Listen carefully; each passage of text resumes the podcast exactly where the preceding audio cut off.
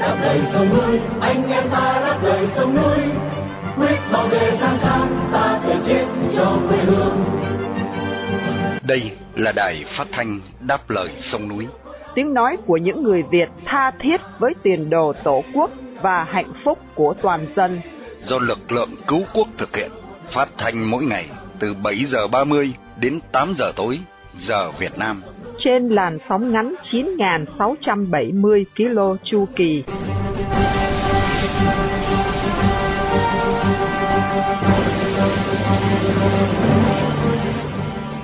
Mỹ Linh xin kính chào quý thính giả. Trong buổi phát thanh hôm nay, Chủ nhật ngày 4 tháng 6 năm 2023 và là buổi phát thanh lần thứ 4404 của Đài Đáp Lời Sông Núi. Sau phần tóm lược những tin quan trọng trong ngày, mời quý thính giả theo dõi tiết mục Việt Nam tuần qua. Giữa chương trình là phần nói với người Cộng sản và sau cùng là tiết mục trả lời thư tín. Đặc biệt chương trình phát hành hôm nay được sự bảo trợ của Hội những người yêu Nha Trang trong danh sách lịch vàng 365 ngày năm 2023, đồng thời để vinh danh ông Lê Đình Lượng, một người Việt yêu nước đang bị giam cầm trong ngục tù Cộng sản. Sau đây, mời quý thính giả theo dõi bản tình tóm lược với Khánh Ngọc và Nguyên Khải.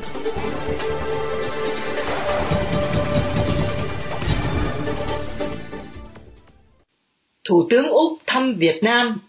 Trưa 3 tháng 6, chuyên cơ chở Thủ tướng Úc Anthony Albanese đã đến Hà Nội bắt đầu chuyến thăm Việt Nam hai ngày 3 và 4 tháng 6, theo lời mời của ông Phạm Minh Chính. Đây là chuyến công du Việt Nam đầu tiên của ông kể từ khi nhậm chức. Úc hiện là đối tác hàng đầu của Việt Nam trên nhiều lĩnh vực. Về thương mại, Úc là đối tác thương mại lớn thứ bảy của Việt Nam, và Việt Nam là đối tác lớn thứ 10 của Úc truyền thông Việt Nam loan tin, trang thông tin điện tử chính phủ Việt Nam cho biết, Úc là một trong những nước cung cấp hỗ trợ phát triển chính thức, viết tắt là ODA, không hoàn lại lớn nhất cho Việt Nam. Trong vòng 50 năm kể từ khi thiết lập quan hệ ngoại giao, Úc đã hỗ trợ ODA Việt Nam tổng cộng 3 tỷ Úc Kim, khoảng 47.000 tỷ đồng, Cả truyền thông Úc lẫn Việt Nam đều không đề cập đến trường hợp ông Châu Văn Khảm, một người Úc gốc Việt đang bị giam cầm trong nhà tù Cộng sản. Ông Châu Văn Khảm sinh năm 1949, một thành viên của Đảng Việt Tân, bị tuyên án 12 năm tù giam vào trung tuần tháng 11 2019. Nhiều tổ chức nhân quyền quốc tế kêu gọi chính phủ Úc gây sức ép với Việt Nam để trả tự do cho ông Khảm. Viện Bảo tàng Thiên An Môn được mở cửa ở New York. Một bảo tàng viện về cuộc đàn áp Thiên An Môn 34 năm trước vừa khai trương tại New York hôm 2 tháng 6 năm 2023. Hai năm sau khi một bảo tàng viện ở Hồng Kông bị nhà cầm quyền Trung Cộng gây áp lực phải đóng cửa với lý do an ninh quốc gia. Bắc Kinh tăng cường kiểm duyệt các thông tin, sự kiện tưởng niệm Thiên An Môn – và Hồng Kông là nơi duy nhất tổ chức lễ tưởng niệm ngày 4 tháng 6 trong suốt hơn 30 năm qua. Những người đứng đầu các buổi tưởng niệm ở Hồng Kông sau đó phải đối mặt với sự bắt bớ, bị tịch thu hoặc đóng băng tài sản. Số khác phải sang nước ngoài tị nạn. Viện Bảo tàng mới tại New York trở thành nơi duy nhất trên thế giới trưng bày một cách thường xuyên những bằng chứng tội ác của Trung Cộng đối với cuộc biểu tình đòi dân chủ tại Hoa Lục vào tháng 6 năm 1989. Bảo tàng trưng bày những vật dụng còn sót lại sau cuộc đàn áp như tờ rơi, khẩu hiệu, cờ, những tấm bạc dựng lều trại, một chiếc áo sơ mi đẫm máu, các bức tranh và bài báo về sự kiện Thiên An Môn. Nhân chứng sống sót sau cuộc đàn áp, ông Zhu Fengshu, người tham gia lập kế hoạch cho Viện Bảo tàng New York cho biết, ông buộc phải đấu tranh để chống lại Trung Cộng. Ông nói, không tha thứ, không bỏ cuộc, đó là thông điệp của chúng tôi gửi đến đồng bào Trung Quốc. Và đối với người phương Tây, như tôi đã nói, bạn phải biết bộ mặt thật sự của đảng Cộng sản Trung Quốc. Họ cai trị đất nước chỉ bằng bạo lực, bằng dối trá. Mỹ Trung khẩu chiến tại Hội nghị An ninh châu Á.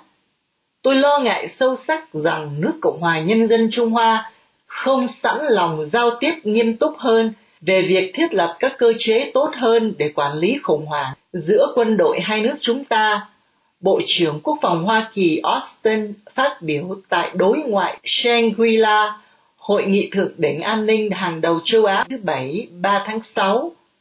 Ông Austin đồng thời chỉ trích Trung Cộng vì đã từ chối tổ chức các cuộc hội đàm về quân sự, khiến hai nước siêu cường rơi vào bế tắc về vấn đề Đài Loan và tranh chấp lãnh thổ ở Biển Đông. Trong khi đó, một quan chức quân sự cao cấp của Trung Cộng đã đáp trả bằng cách buộc tội sự hiện diện quân sự của Mỹ đã gây ra sự đổ vỡ đối thoại với việc gia tăng chế tài nhắm vào các quan chức Trung Cộng và gây bất ổn ở châu Á Thái Bình Dương. Bộ trưởng Bộ Quốc phòng Trung Cộng Lý Thượng Phúc, người đã bị Mỹ chế tài đã khước từ lời mời hội kiến ông Austin tại hội nghị thượng đỉnh an ninh vị tướng này sẽ có bài phát biểu tại hội nghị vào Chủ nhật. Một tướng lĩnh khác của Trung Cộng cáo buộc Mỹ sử dụng Đài Loan để kiềm chế Trung Quốc và lực lượng ly khai Đài Loan kêu gọi sự hỗ trợ của Mỹ để thúc đẩy độc lập.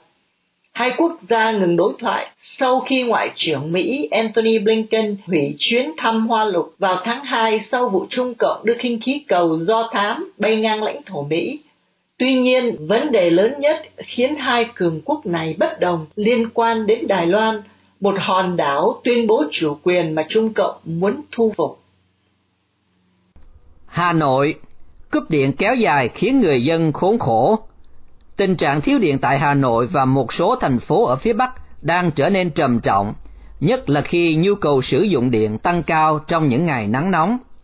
Một số khu vực tại Hà Nội trong nhiều ngày qua bị cúp điện mà không được thông báo trước. Trong khi đó, nhiệt độ lên đến 38-39 độ C, khiến nhiều gia đình phải kéo nhau tới các trung tâm thương mại, nơi có hệ thống máy điều hòa nhiệt độ để tránh nóng. Nhiều nơi tình trạng cúp điện kéo dài từ 7-8 giờ sáng đến 12 giờ đêm, thậm chí qua ngày hôm sau.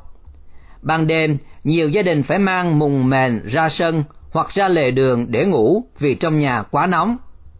Bao nhiêu thức ăn trong tủ lạnh phải bỏ đi hết vì hỏng. Ban ngày thì đến các trung tâm thương mại dùng ké máy lạnh, ban đêm thì ra ngoài sân trải chiếu nằm, cũng không thể ngủ được vì mũi cắn và quá nóng. Một người dân giấu tên ở huyện Thạch Thất nói như vậy với phóng viên đài đáp lời sông núi. Một người khác ở Hà Nội cho chúng tôi hay năm nào cũng ra thông báo cúp điện luân phiên. Năm nay, thậm chí còn không thông báo để người dân có sự chuẩn bị. Tiền điện năm nào cũng tăng, tập đoàn điện lực năm nào kinh doanh cũng thông báo bị lỗ, trong khi người dân thì khốn khổ thế này. Tình trạng thiếu điện tại miền Bắc và trên cả nước dự báo sẽ còn tiếp diễn. Ngoài việc ảnh hưởng đến đời sống, sinh hoạt, sản xuất, kinh doanh của người dân, vấn đề an ninh năng lượng cũng khiến cho nhiều chuyên gia lo ngại.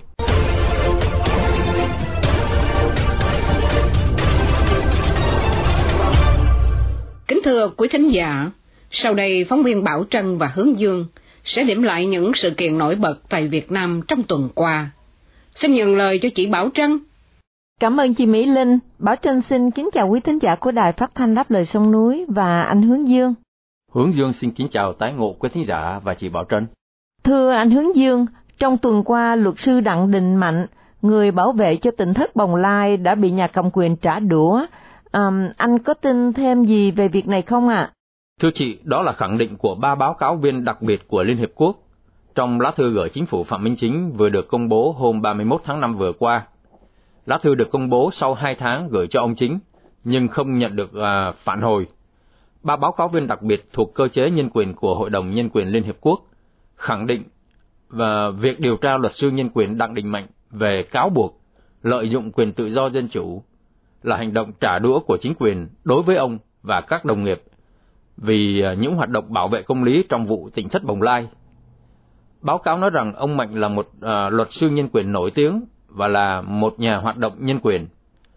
Các báo cáo viên ghi nhận trong hơn 15 năm qua, luật sư Đặng Đình Mạnh đã tham gia bảo vệ trong ít nhất 37 vụ án và thay mặt hơn 50 thân chủ.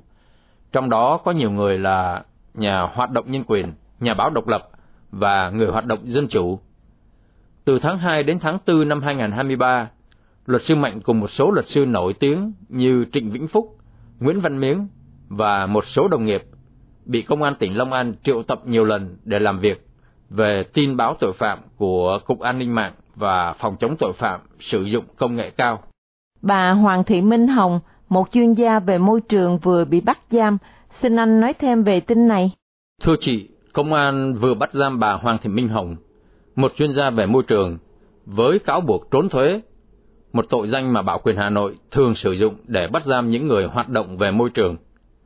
Phát ngôn nhân Bộ Ngoại giao Việt Nam, ông Nguyễn Đức Thắng, xác định tin trên với báo giới vào chiều ngày 1 tháng 6. Sau một ngày bà Hồng cùng chồng và hai nhân viên bị bắt. Bà Hoàng Thị Minh Hồng được nhiều người biết đến với à, các hoạt động trong lĩnh vực chống biến đổi khí hậu. Bà cũng nổi tiếng vì là người phụ nữ Việt Nam đầu tiên đặt chân đến Nam Cực vào năm 1997. Vào năm 2019, bà được tạp chí Forbes bình chọn là một trong 50 người phụ nữ có tầm ảnh hưởng nhất tại Việt Nam. Bà Hoàng Thị Minh Hồng là nhà hoạt động thứ năm bị bắt với cáo buộc trốn thuế trong hai năm qua. Bốn người trước đây bị bắt giam là Ngụy Thị Khanh, Đặng Đình Bách, à, Mai Phan Lợi và Bạch Hồng Dương. Vào trung tuần tháng 5 vừa qua, bà Ngụy Thị Khanh, người lãnh giải thưởng môi trường Goldman, được trả tự do trước thời hạn 5 tháng. Biện pháp bắt giữ những nhà hoạt động môi trường của Việt Nam bị nhiều tổ chức quốc tế và một số quốc gia chỉ trích và yêu cầu trả tự do cho những người bị bắt với cáo buộc trốn thuế. Ngoài ra, thưa anh, um, vào thứ Tư ngày 31 tháng 5 vừa qua, một phụ nữ chết trong đồn công an. À, việc này như thế nào thưa anh? Vâng, thưa chị. Báo chí lệ đảng cho biết là bà A, một phụ nữ người Hờ Mông, đã chết trong tư thế treo cổ ở đồn công an xã Mường Lạn, tỉnh Sơn La vào ngày à, 31 tháng 5, tức là thứ Tư. Theo nguồn tin nói trên, bà A đã chết tại phòng làm việc của công an xã Mường Lạn vào lúc 6 giờ sáng ngày 31 tháng 5. Quan chức cầm đầu xã này, ông Lô Trọng Đại đã xác nhận tin trên. Theo như nhà cầm quyền xã, vào tối ngày 30 tháng 5, công an đã bắt uh, giam hai người tình nghi nghiện ma túy tại bản khá để à, đưa đi cai nghiện. Một người được đưa đến đồn công an huyện à, Sốp Cọp. Riêng bà A 60 tuổi, được nói à, là vì tuổi cao sức yếu nên được giữ lại tại phòng làm việc của công an xã để điều tra. Sáng hôm sau công an mở khóa cho bà A đi rửa mặt. Tuy nhiên sau đó thì phát hiện bà này đã chết trong tư thế treo cổ bên cửa sổ phòng làm việc của trụ sở công an xã. Đây là trường hợp thứ hai bị phát hiện chết bất thường trong uh, trụ sở công an chỉ trong vòng 6 ngày qua.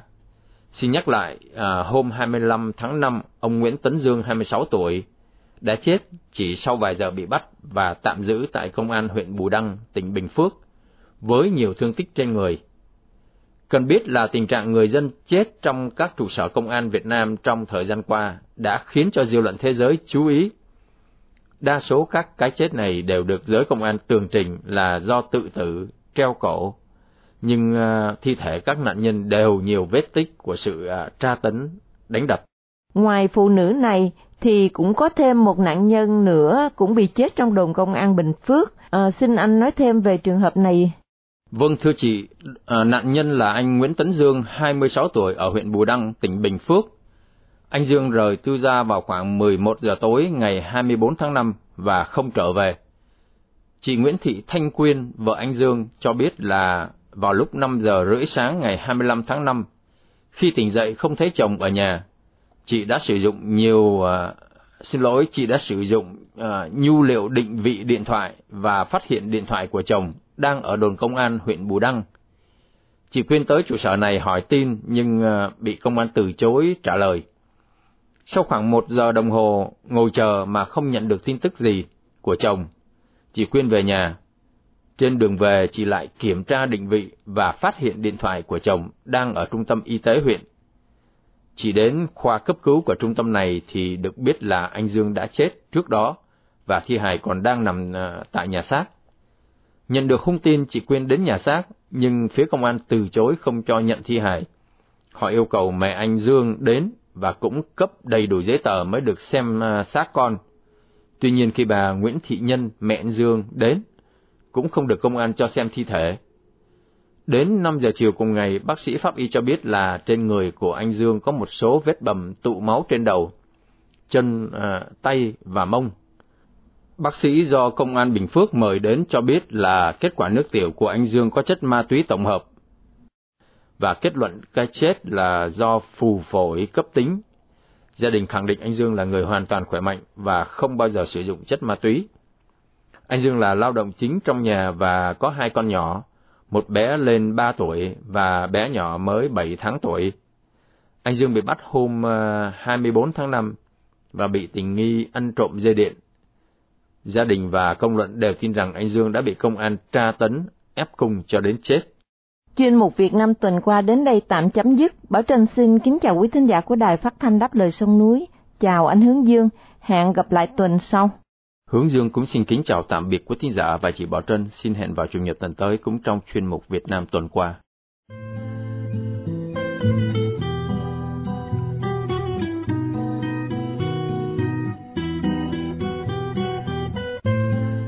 Tiếp theo đây, mời quý thính giả theo dõi chuyên mục Nói với người Cộng sản.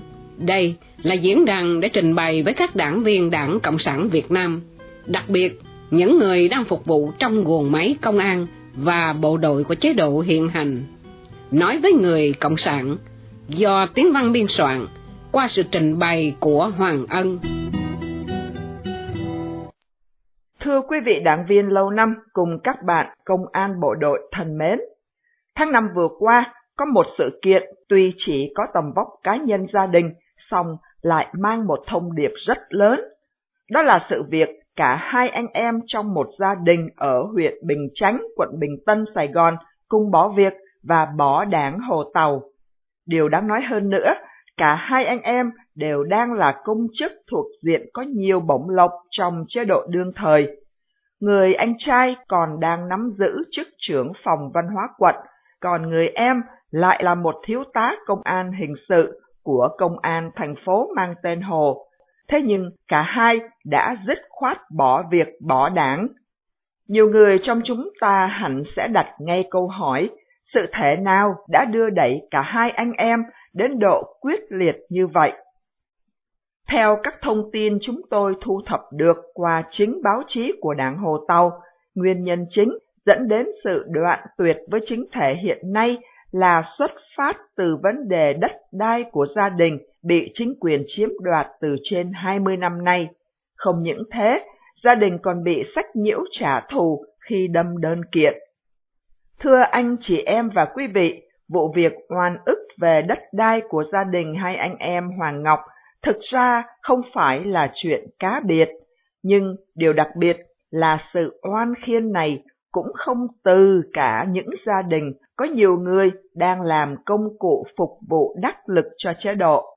Điều đặc biệt đáng nói hơn nữa là hai anh em Hoàng Ngọc dù đã phục vụ cho chế độ nhiều năm, vẫn thể hiện một thái độ cương trực nhằm vào chế độ.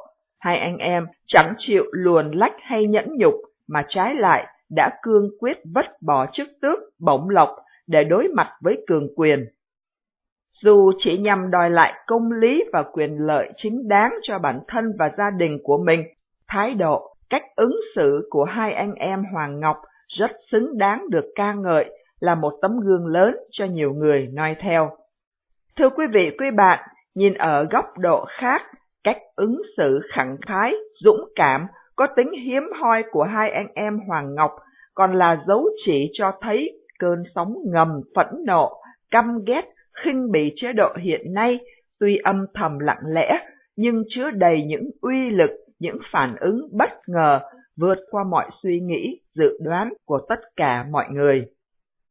Thưa anh chị em và quý vị, như chúng ta đã phân tích nhiều lần, một xu hướng tất yếu của chế độ hiện nay là nó đẩy toàn dân tộc trở thành kẻ đối địch với chính chế độ.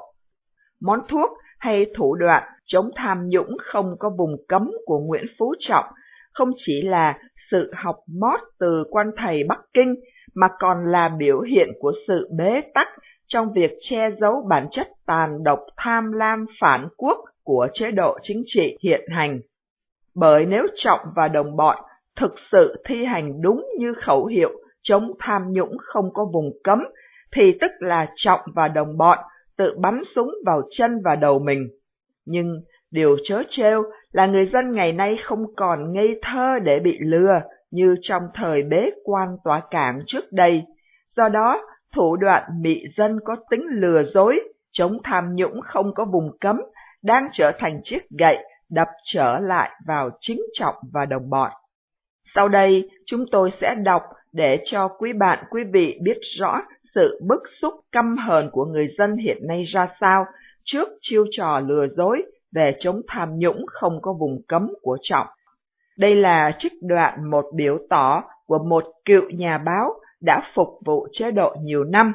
Ông viết rằng, không thể hiểu nổi một người ở vị trí cầm quyền tối cao còn hơn cả vua trong chế độ quân chủ xưa kia, mà đi đâu, gặp ai, làm gì trong bất cứ cuộc ra mắt nào, kể cả tiếp xúc với cử tri cũng chỉ khoe mẽ về chống tham nhũng, diệt tham quan, xem như một thứ thành tích vinh dự tự hào.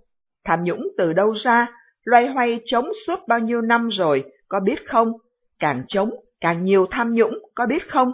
Cả bộ máy đã rệu rã, hư hỏng, rỉ sét, không thể miệng nói, không có vùng cấm, nhưng tay cứ khoanh vùng cấm, mà ngay cái đám bị lôi ra chạm, đút vào lò ấy, nào có phải người của các khóa trước nguyên cựu gì cho cam, chúng hầu hết nằm trong bộ máy cai trị hiện hành.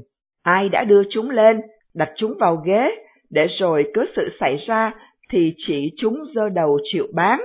Ai đời chỉ có việc yêu cầu tất cả cán bộ phải kê khai tài sản để vừa chứng minh bản thân, vừa dễ cho sự quản lý của bộ máy, mà cũng bày chuyện bốc thăm. Phải nói ngay, rất vớ vẩn. Điều to cũng như điều nhỏ, chống tham nhũng kiểu ấy, có mà chống vào mắt. Chúng tôi nghĩ rằng những biểu tỏ của nhà báo này cũng đã nói hội nhiều điều cho tất cả chúng ta. Đến đây, Hoàng Ân cùng Tiến Văn xin tạm biệt và hẹn quý vị quý bạn trong chương trình tuần sau.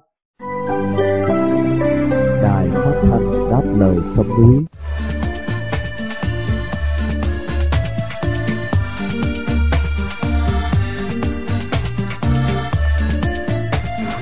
Kính thưa quý thính giả, sau đây là tiết mục trả lời thư tín sẽ do phóng viên Minh Nguyệt cùng ông Quang Nam, giám đốc đài đáp lời sông núi thực hiện.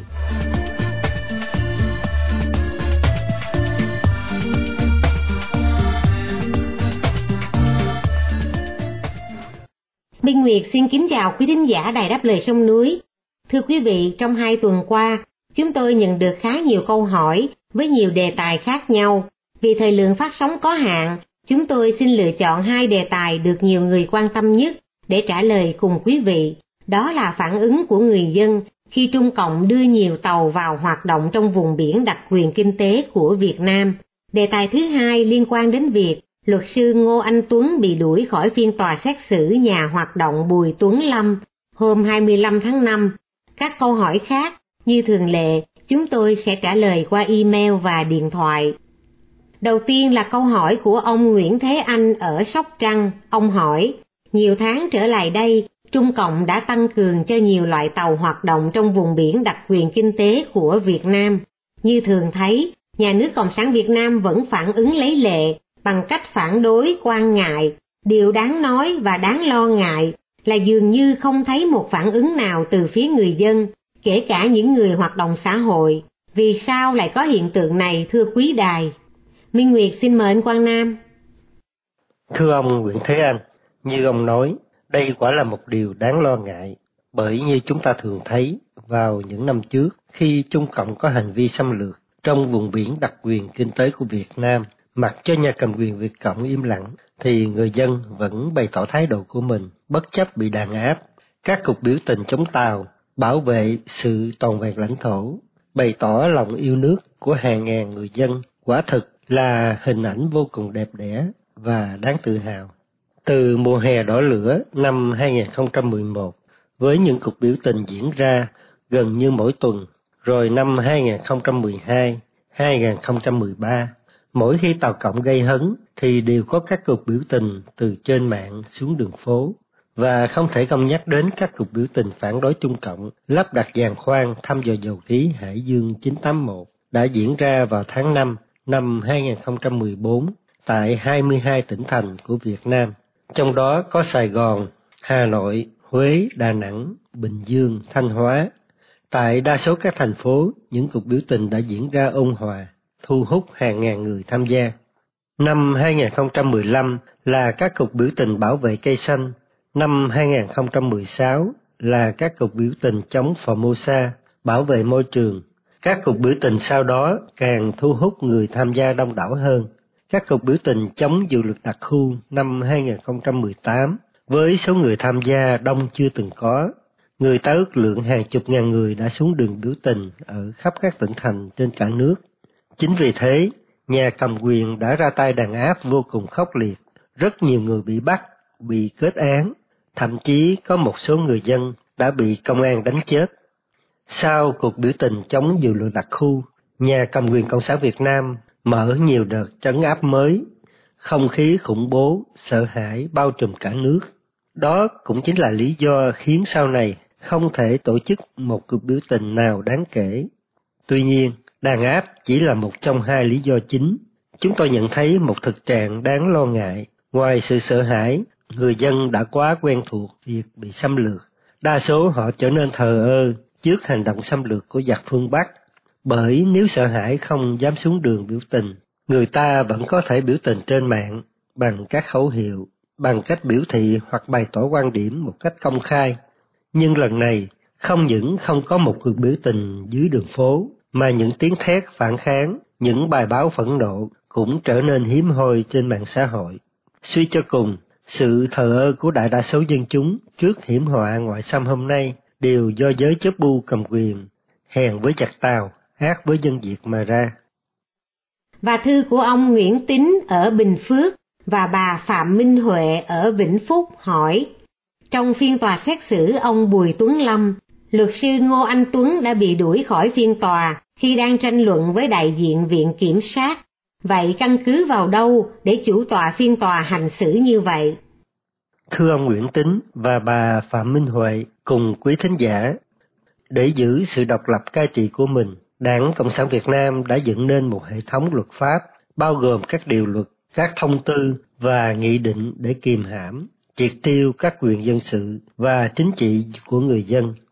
Trong Bộ luật hình sự, họ dựng lên điều 88, 117, 331, điều 119, trước kia là điều 79, để bắt bớ, bỏ tù bất cứ công dân nào bày tỏ quan điểm trái với nhà nước.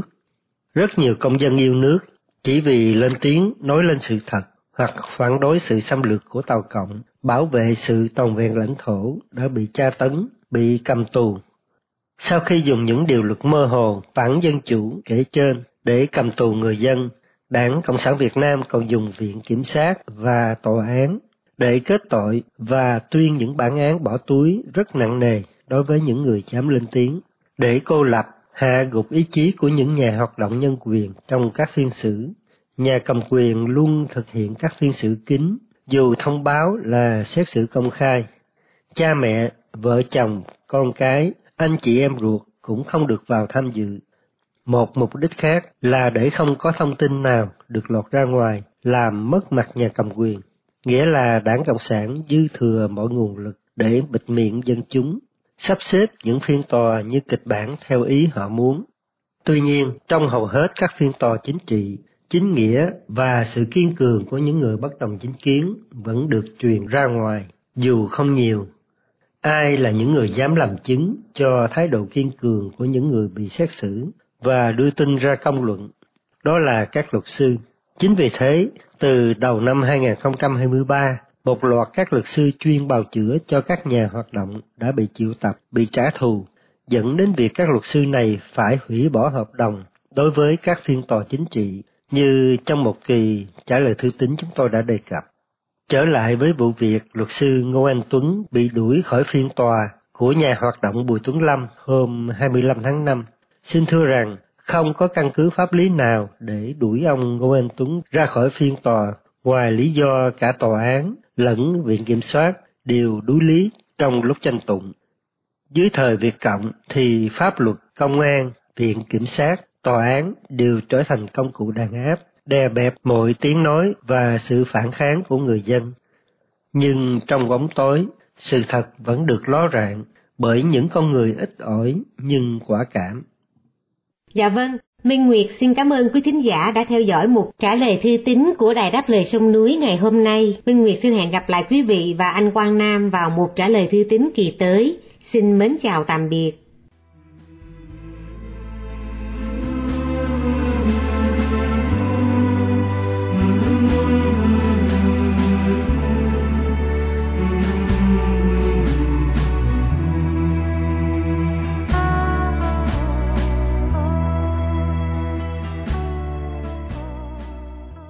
Trước khi chia tay trong buổi phát thanh tối nay, mời quý thính giả cùng đài đáp lời sông núi nhớ đến ông Lê Đình Lượng, sinh năm 1965, bị bắt ngày 24 tháng 7 năm 2017 với bản án 20 năm tù giam.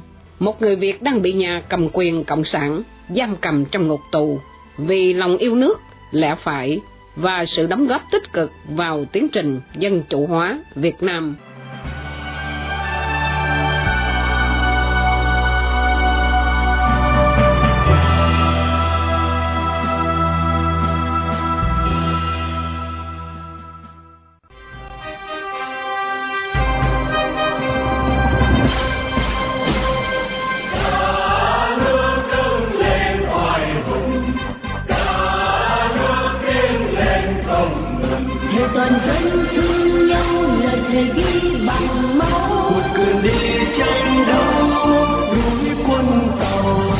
Chương trình phát thanh đáp lời sông núi hôm nay, đến đây là chấm dứt.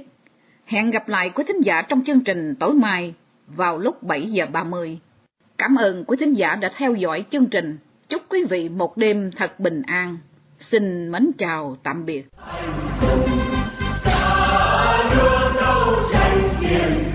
Vì tình yêu